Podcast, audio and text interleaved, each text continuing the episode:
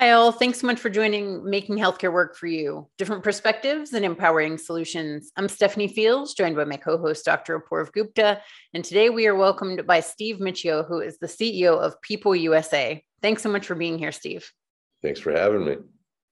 So, Steve, I think the natural place to start is to tell about your start and how you became involved with People USA. Can you please tell us how you got there and what led to this and why this is all so personal to you? Okay. Um, just so you understand, People USA is a pure run organization, a nonprofit, and uh, it's an advocacy organization or started out as an advocacy organization. And it advocated for people uh, that have mental illness, mental health issues, as we call it, um, and advocating in the community to get them quality services or better services. And uh, I came to find it through my own personal experience. I went through uh, years of just struggling with my behaviors, my moods. Um, I would be very manic at times, very energetic. Sometimes I'd be so depressed I wouldn't want to get out of bed. And I just went through life like that and just figured, well, that was just life. Um, I did go to therapy every once in a while, and, and they would recommend a, a medication or something. And I just couldn't take the medications. They were so strong and they just wiped, wiped me out and whatever. So I just kind of tried to figure out how to navigate my life, you know, just naturally and, and uh, still not understanding what was going on with me. And it all came to a head once, uh, one day when um, I was just so manic. I was driving I don't know where in the country I was driving, uh, why I was driving, or what I was really doing, but I was just, I was not in New York anymore. And I managed uh, over the next like day and a half to get back to my home because I guess just kept getting confused and lost and whatever. But I hadn't been sleeping. Um, I was very energetic and very grandiose and argumentative and all those good things that come with a, a manic episode and uh, my brother brought me to the hospital after I had gotten home. And that was the beginning of my experience of the mental health system in New York. And so I went into the emergency room. Uh, a, a guard or a security officer came out immediately, stood over me while I was in the general area. Then they moved me to the mental health area, and that was locked. And I sat there for you know many hours, as as unfortunately many people do in our country. And when I was finally um, seen by the doctor, um, it was a simple: you're bipolar and you're going upstairs, and that was my admission into the mental health unit. Uh, now I was getting really scared because I was in a pretty good mood when I got there, but, but now I'm getting really scared. And I get to the unit and they they come out immediately with a little cup and it had a few pills in it, different pills. So take this, here's your room, you know, and, and in the morning, it was late at night by this time. And in the morning, we'll get up and we'll, you know, start program or whatever. And so that was my introduction to being diagnosed for the first time with bipolar disorder. And, and you know, that, that was it. You're bipolar, you're upstairs, here's the meds, go to bed. And so through my stay at the hospital, I noticed it was just very marginalized and it really didn't do a lot, you know, or they expected you to sit in a room with a bunch of other people and share your innermost, you know, secrets or whatever was going on, you know, in your life. And it just was never a comfortable setting for me. And there was no mention of hope, no mention of recovery. And so I always tell people I went in the hospital as Steve Miccio and I came out a mental patient and that was just so hard to accept and to understand um, that I was depleted. And once I got out, uh, just after I had gotten a huge promotion in my job that I was doing, um, they came in and said, "You have one of two choices: you can leave, or you can get demoted to just a, a general, you know, worker." Um, so I knew stigma was alive. And I was like, well, I can't do anything about this, obviously, right now. So I quit. Um, and uh, uh, was hopeless, you know, at that point in my life. And so I knew I had to get find work and whatever. So through this process of getting back to work and trying to navigate, I was on medication and just struggling with the medication and feeling, you know, I felt better in my head maybe, but I didn't feel good in my body. It was just really killing me. And so I saw this sign once for a bipolar support group. I'm like, what the heck is that? You know, and and so that was my opportunity to go to it. And I sat there and and every person, it was like, you know, around almost like a 12-step program. And everyone would go around and talk about their experience or where they were in their life at that moment and I was every every word that came out of everyone's mouth was my words. That, that's me. That's me. That's me. You know, like this is I'm not alone. And that was the first thing I realized was I wasn't alone. That's where my glimmer of hope came from. It was like, wow, I, I think I can I can do something, you know. And so I worked on my recovery. I kept going to the groups. Um, I fought with my psychiatrist, you know, about the medication. I won um, and, and we were just trying to find the right cocktail, I guess, at that point in my life. I, I wasn't off of meds yet, but I, you know, I continued with it. Um, but as I got stronger and, and, and uh, uh, you know, more hope and more self-determination, I started trying to understand more about the mental health system in New York. And um, I was working another full-time job, but a, a part-time job came up that was they were looking for a, an emergency room screener for psychiatric care. And I applied for it, didn't think I would get it, but I got it. And I was like, this is going to be great because I'm going to treat people so good when they come into this emergency room. And, you know, and I did. I learned how to steal the best food from the kitchen for them and how to make sure they were comfortable and how to just tell them, you know, I'm, I'm going to tell you the whole process of what you're about to go through, where you know, for me, I, I heard nothing from the emergency room, but for, for them, they got to hear from me. Now I have to call the doctor. I have to call the insurance company. I have to tell the nurse. I have to do whatever. So it was very informative with everybody that came through the door, and they, I could tell they appreciated it, and it, it helped them to feel calmer. So I knew I was on to something. I just didn't know where I was going to go with it until this job for people came up, and they were looking for an executive director, and I applied for that. And after a series of interviews, um, I got the job and I was just so excited to say, okay, now I can advocate for a better mental health system. What I didn't, I was so optimistic. What I didn't take into account was that discrimination was so strong in this field. Nobody wanted to hear me. Nobody wanted to listen. Nobody wanted really much from me except to be, you know, the good little executive director that runs this peer run organization and just stay in your corner. And uh, that's something I couldn't do. So through the years, what I did with people is I created programs to show that there's a better way to treat people than tradition. And um, I got away with it. And as I got away with it, the, the outcomes for the people we served were better than tradition.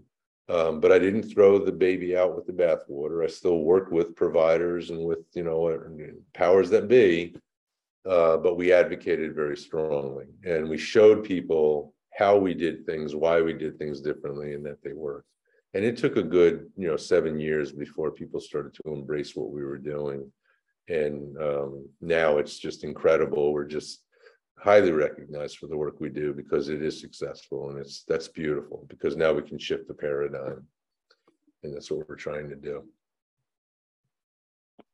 Wow, it's uh, it's just uh, breathtaking to kind of go through that experience, your personal experience, and then how you brought it into your your life and profession. Um, so, Steve, could you help help our audience understand a little bit of what are some of those things that make the system so much better that people has been able to advocate for in these last sure sure. One of, one of the first things I did was I got a county and a hospital to agree to allow me to put my staff in their emergency room because I wanted people to be engaged in that real compassionate and, and empathetic way. And I did it. And we were the first one, I think, in the country that did this. Um, and, and it worked. At first, the hospital didn't know how to take it because they thought we were there to advocate and find out what they're doing wrong I said, no, we're here to help you do things better. And that's the approach I took with it. Um, and it worked. And so the next thing I did was I created what we call respite houses. I called it a crisis diversion house because I didn't want people to go to the emergency room anymore if they didn't have to. I wanted them to come to my house, which was like a bed and breakfast, and give them that compassionate care when they come through the door, lend a vision of hope when they come through the door, find out what's happened to them, not what's wrong with them. We didn't care about diagnosis. We just wanted to know why they were there and what they needed and help them for over the seven days that they would stay with us on learning different tools to address their crisis. So thinking of crisis differently for themselves, and we would help educate them on how to look at that differently and what tools they could use in the community, which could include tradition or it could include non-traditional, you know, things. Um, so those houses um, have now become extremely successful across the country in different parts of the world um, to where I've helped open now over 40 over 40 houses because we just opened a couple more um, around the country. Not enough, but it's getting out there, which is great, and people are starting to do it. Um, so that that we did, we did. You know what I realized in the hospital that this was that discharge planning didn't work well for many people. They would be in the hospital for however many days they were. They would get a discharge plan and go home but on that discharge plan, if they didn't have the money to get the medication they needed, they were going to fail. If they didn't have an appointment book to get to the first few appointments to the clinics or the follow ups, wherever they were going, they weren't going to make, you know, they were going to end up back in the ER because they couldn't get there. If they didn't have transportation, that could be an issue. There were so many other factors in a discharge plan that aren't taken into account I decided to design something where we could go to the hospital with my staff and meet the people that were they're called I call people guests, but we they call them patients in hospitals. They would meet the patients in the mental health units and build a relationship with them while they're staying there, and then say, "Hey, when you get discharged, I can take you home if you want me to." And on the way home, I can help get your medication. I can help make sure your house is in order you know, because you may have left it in disorder when you left. I can also call you to make sure that you can get your appointments. I can help you with all of the things on your discharge plan, and I will for as long as you want me to. And so we started doing that, and we actually saw a reduction in recidivism of people returning to the hospital because of that. And so we do that now as well. Um, we do care management in the organization. We do housing, uh, supported housing. So we provide two thirds of someone's rent and they only have to provide one third. And then we help them on life skills and employment or whatever it is they need in their quality of life. Um, we uh, then started to design the Crisis Stabilization Center.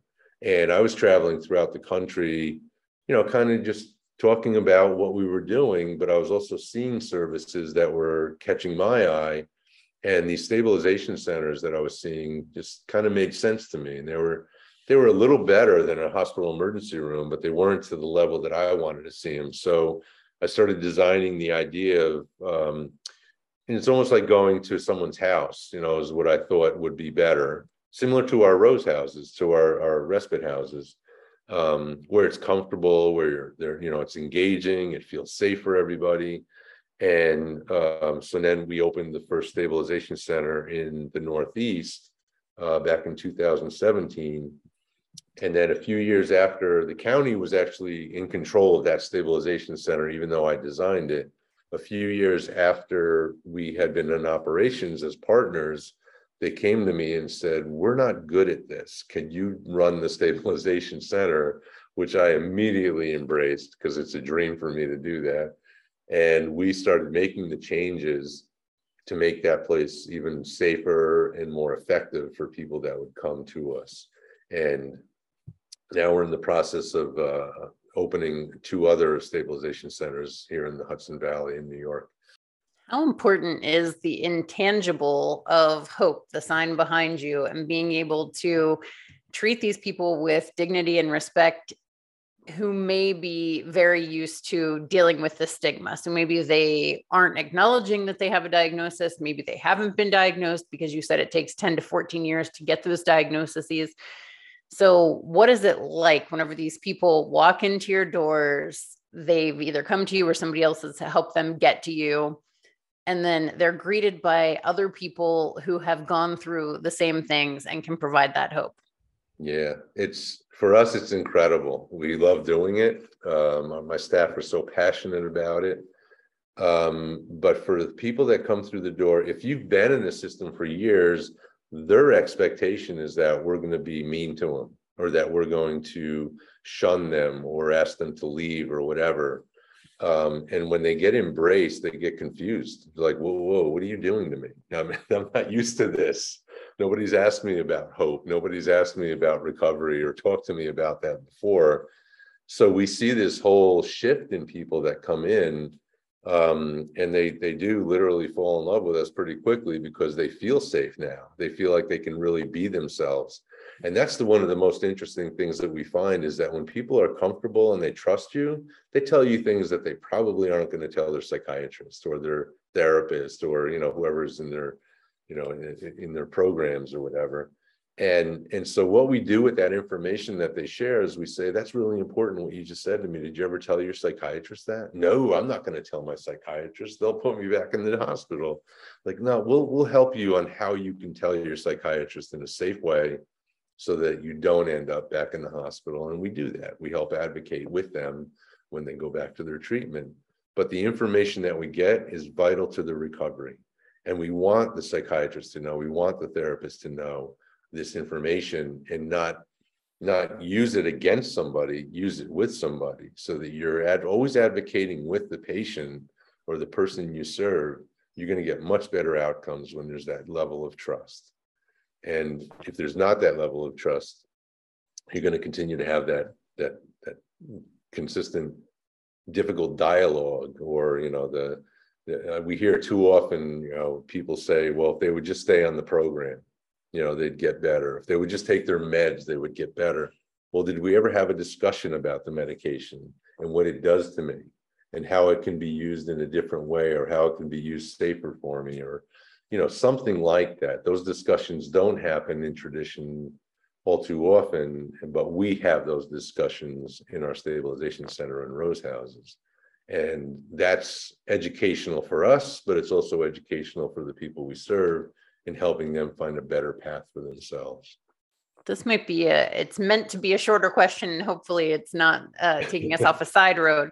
But why, you know, Apoorv's a doctor. So when he went into medicine, certainly he went into that to help other people. And you're doing this because you want to help other people. And I would assume the same for people who are psychiatrists and therapists. So why aren't the people that you're serving feeling safe and like they can disclose anything to those people because they probably went into the field for good intentions as well i you know i believe they all everyone's in there for good intentions. However there's a power struggle there for some reason. And and that's there's so many variables. I mean we could this could be a very long answer but um, you know the variables of the stigma of fear of mental health not knowing the unexpected what's that person going to do? Are they dangerous? You know there's still that danger that hangs over the the title of you know even addiction and mental health. Um, and and what we've constantly heard in our in my career and in, in doing the work i do is what if they cut themselves when they go to the rose house what if they you know take drugs when they go to the stabilization center what if everything was a what if in a negative way. And the way I approached it is, well, what if they love coming here and they share information and they start to feel really good when they come here? What if they start to share, you know, things that from their traumas that they've never shared before? What if they just start to recover when they come here? You know, what if it's just a better place for them to be? And I think our traditional system doesn't think of that anymore because they've been so hardened by the challenges of the people that walk through their doors. We look at those challenges as strengths. We we figured out everyone that walks through, you could be the biggest pain in the butt in the community that everybody knows because you've been kicked out of every program. We're the organization that will say, hey, they're really good because they've learned how to survive. They might piss a lot of people off, you know, get a lot of people angry, but they're surviving. And this and we want to work with that survival side. We want to work with the strength of that individual. And that's what we tell them. We're like we're amazed that you're here. You know we're, we're glad you're here too. And again those folks don't know how to take that because they're like what do you mean? You know everyone else throws me out you're not going to call the police on me no we're not so it's it's just that different approach and the different perspective of, of who you serve it feels like uh, the system has become subverted. Uh, I, I, I, would almost say perverted, because what it's designed for, with all the best intentions, unfortunately, it's not able to deliver. Since yeah. that by the time the people get into the system, unfortunately, they've become systematized. Uh, unfortunately, a lot of the compassion and empathy, as we were talking in the pre-interview, that that we should be bringing into our, our clinicians is often wrung out of the clinicians during their their training process uh, because it can be so so so challenging.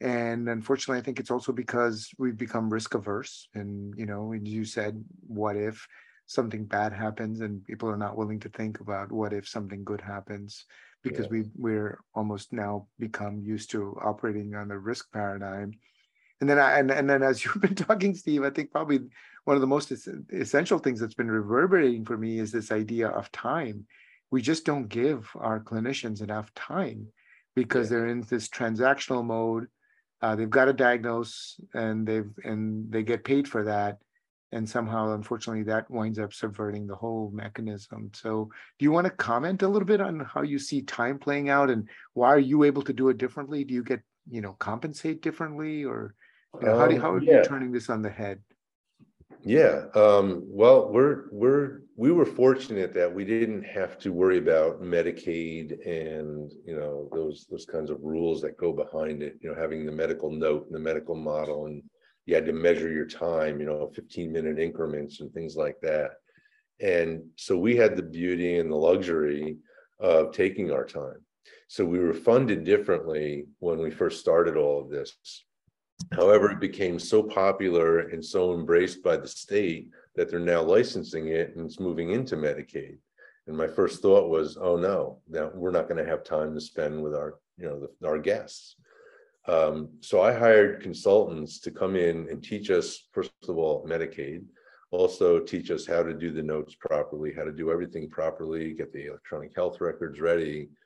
But then I said, I want to learn it like we're eighth graders or even fifth graders. And I want it that simple so that we can give the people we serve the time they deserve and we don't have to worry so much about the documentation.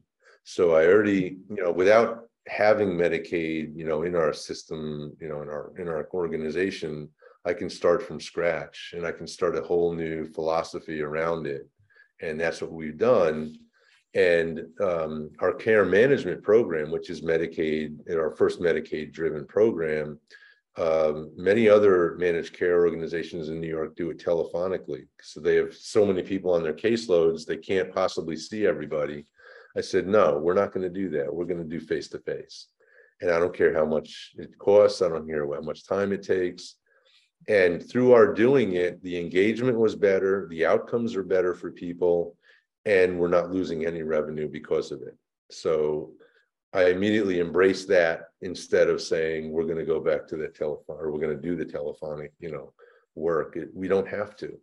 So my role is to, as a leader, I think, is to design it and uh, utilize it more effectively and efficiently so that the staff can take the time to spend with everybody that walks through the door. One of the things that you had mentioned uh, in our pre-interview was this idea of helping people work through their ambivalence. And um, we commented on it because you know it's often an issue for all of us and yet very few of us are really trained in terms of understanding how to deal with it and i think that's another thing that tends to snuff out hope or snuff out time is the sense that i've got to get to the other side of ambivalence very quickly so I, would love for you to maybe talk a little bit about how do you how do you help uh, your your your colleagues and your, your uh, patients uh, work through their ambivalence. Yeah. Um, well, that's the other piece of it is when you engage and you build that trusting relationship immediately, people will share more information than they traditionally would.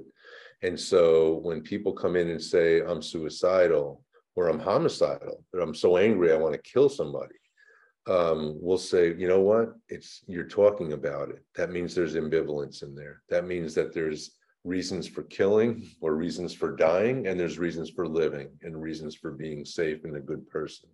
Let's talk about those both sides. let's get into the ambivalence and have that discussion and we use motivational interviewing to do that and you know when you when you start to build the list and they start to hear themselves saying these things they, they everybody realizes for the most part wow i can't believe i was even thinking that and then you can move to the safe side of ambivalence you know at that point.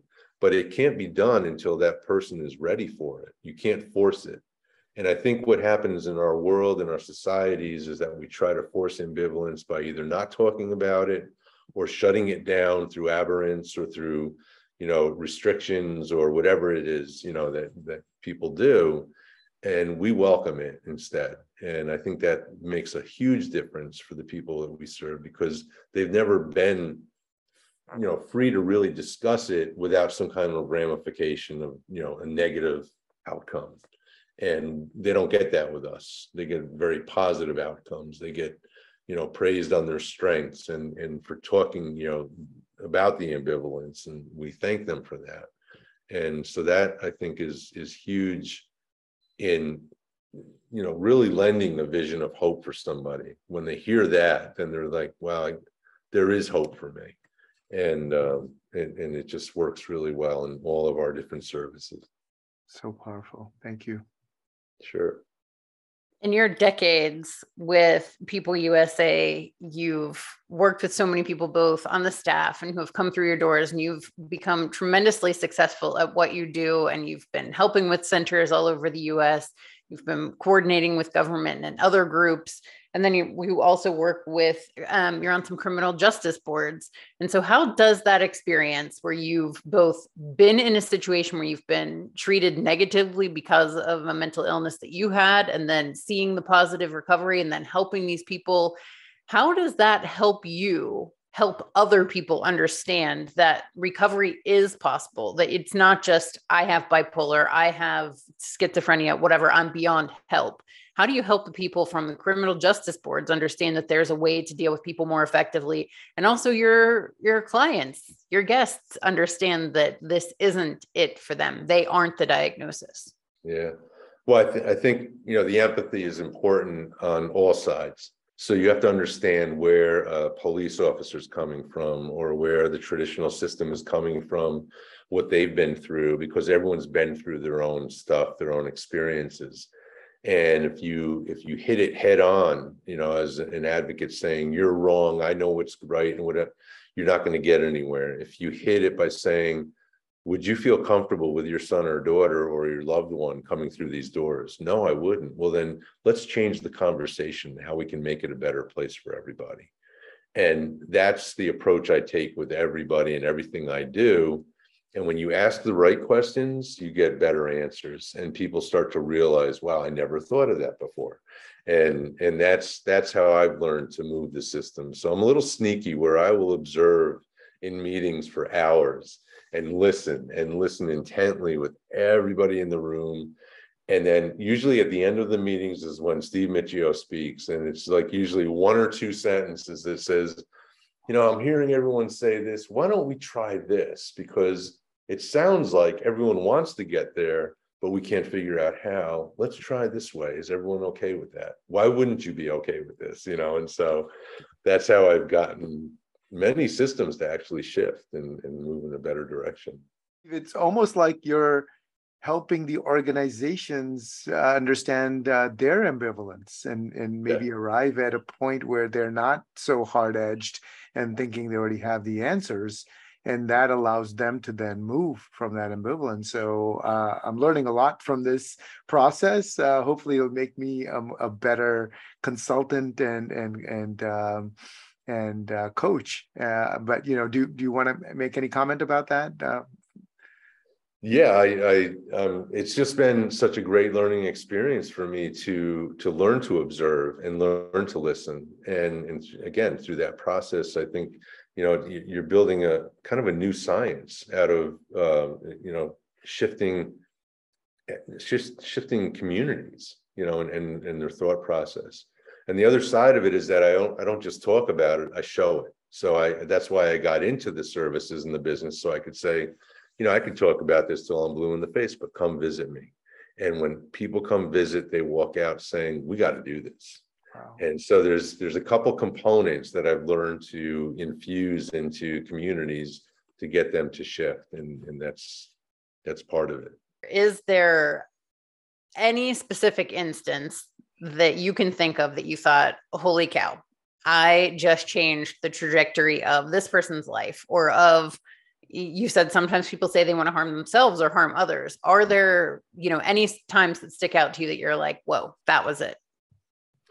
There's many. There's been many times because I've done a lot of um, training. I've done a lot of education in, you know, day treatment programs and and you know all different kinds of you know venues and events and and uh, places and sometimes many people will come up to me and they'll say you know that one day when you said why are we okay with this my i just i thought about my life i thought about everything differently and i started changing the way i live and here i am today so and it's not it's many different you know i'm i'm full of these little sayings that come out of my head i don't know where they come from but those are the things that have helped people to actually embrace recovery and so I've I've been really fortunate to hear from a lot of people that have said that, that it's you know the work we've done has made that difference in their life.